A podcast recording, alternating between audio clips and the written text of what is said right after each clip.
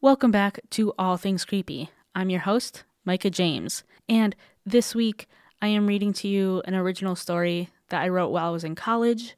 Typically, I wouldn't necessarily do this in any normal circumstance, but I was thinking about what I wanted this episode to be about.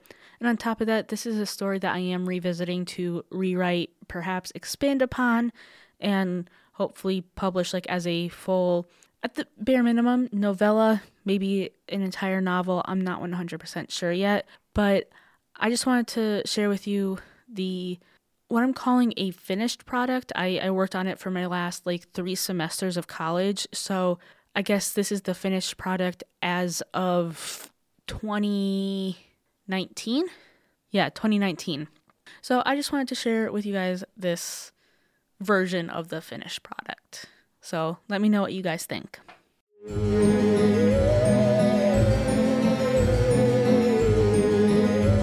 50 steps. The candles flicker in the street lamps above the girl.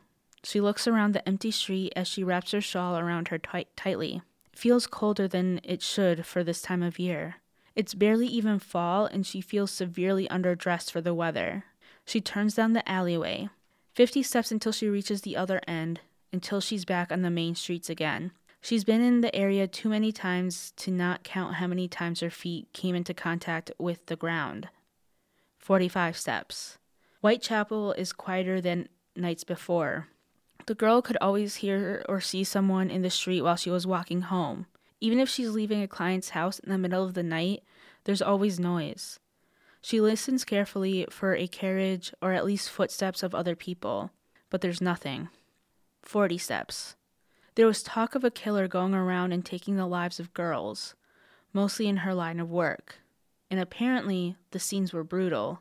But all that talk was just that talk, right?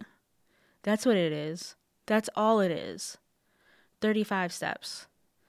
She has the gut feeling that she should have spent the night at her client's house, but her boss will have a fit if she doesn't show up again. She might get kicked out of the house. And if this killer is real, then that puts her at, more at risk. She didn't want to die like those other girls did. But it's not proven, right? There can't be a killer on the loose. 30 steps. She tries it again to hear for signs of other people, but all she can hear is her heavy breathing and the soft pitter patter of her feet on the cobblestone streets. 25 steps. It shouldn't be taking this long to get onto the main street. It never took this long to get to the other side of the alleyway. She needs to get home before her boss gets angry with her. 20 steps. She tries not to worry about all those rumors, but all rumors have a shred of truth. At least that's what her friends have told her. So maybe it's someone attacking girls in her line of work. 15 steps. That doesn't make her feel any better. If that's the case, then there's a chance that she will still get attacked. 10 steps. Even if this killer is real to any extent, he can't be working in her area of Whitechapel. There's no way. 9 steps.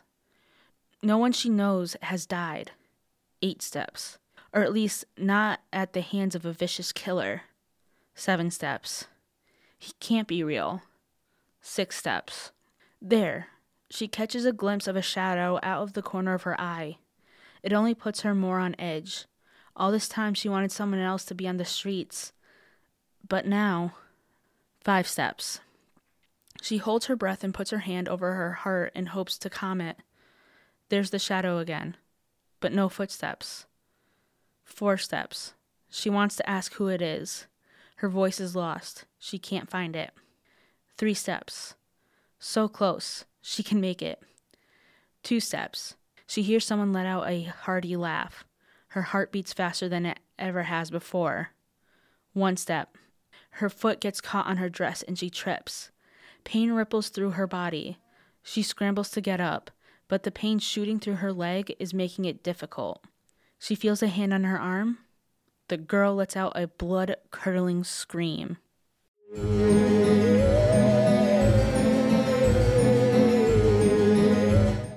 All right, so let me know what you guys thought about that. Should I share more of my original stories that I've written? And let me know if you have any ideas for future episodes of things that you want me to cover.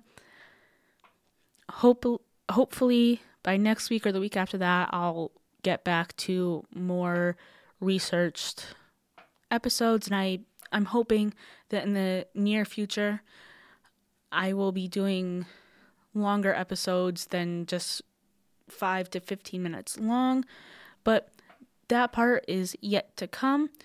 So, yeah, just let me know. All my socials will be in the show notes for you guys to reach out to me, contact me, and all that. I will see you guys next week, and remember to stay creepy.